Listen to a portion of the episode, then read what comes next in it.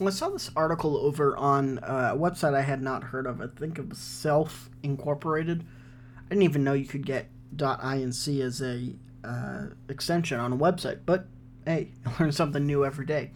Anyways, this article talks about how uh, COVID has changed spending habits, and I've wondered this for a long time, and I don't know if you can define it metrically, which is my contention though that social media and the way that it's the way that advertising was done on social media for a long time has changed spending habits or saving habits. You saw probably around you know 2015 to about maybe even 2014 to about 2019 maybe 2020 and you still see it somewhat.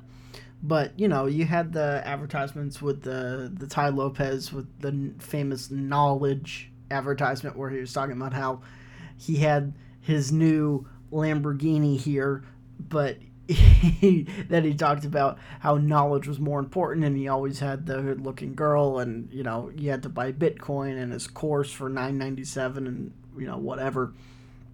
Um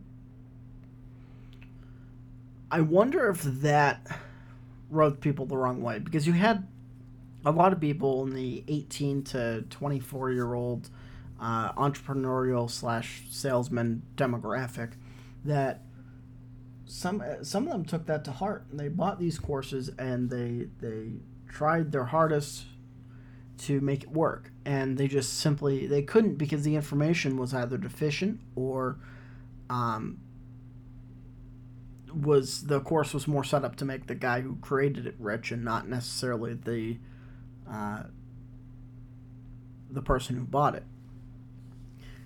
And the advertising was all this flash and, and sizzle and not really a whole lot of steak. But now that we're on the other side of this, now that we've been through an economic crisis, now that for people, you know, for I'll admit, for people my age, this is our first real big economic um, crisis, collapse. Even if you can talk about the politics about it, but the reality is it happened. And does that marketing make people a little bit more jaded? And when people are more jaded and, and not willing to take risks, I think you can see their saving habits change. And the current financial push in terms of saving is your mutual funds, 401ks, all that stuff that we talk about that are tax deferred, that are have advisor fees that stunt the growth of the account.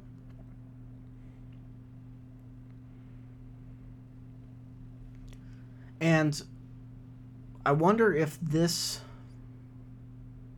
savings push that this article talks about is somewhat attributed to that cynicism around that kind of advertising that people are more worried about saving and not spending to to get rich and get the flashy car and all that stuff.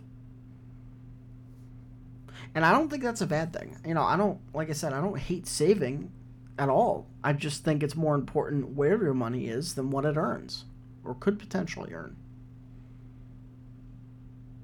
And I want to use this time then to jump to rate of return. We talked about this in an earlier se- uh, segment way way back. Now we talked about uh, real versus actual rate of return, um, and, and and it was one of our better received uh, episodes. And uh, if you haven't seen it, I'd recommend going back and, and searching for it, especially if you're on the Kevin Prendiville Show hub.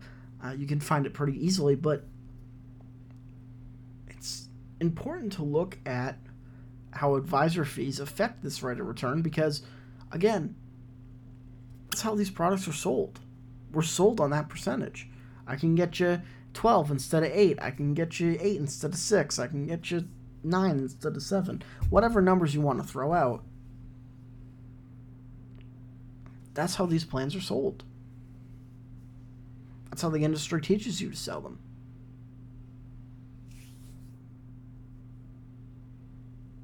When mutual fund rate of returns are calculated, and then we'll get into how advisor fees affect um, affect plans.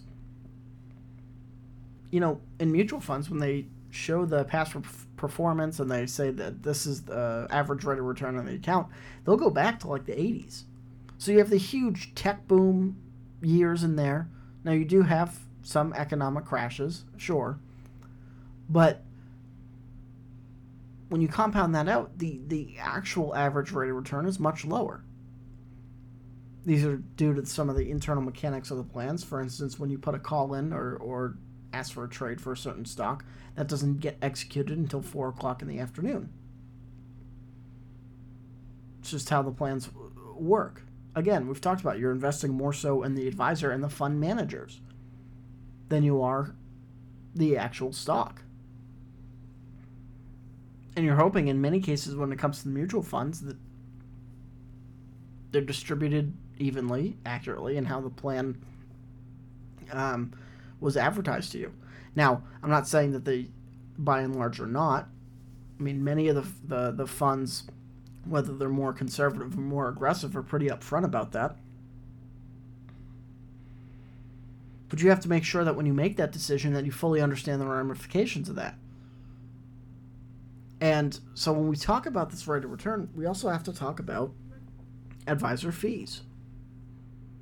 Because you see, I'm sure you've seen the, you know, Charles Schwab advertisements and all that stuff about how they only charge 0.1% or whatever and and how little the advisor makes on the account and, you know, it means they just care about you.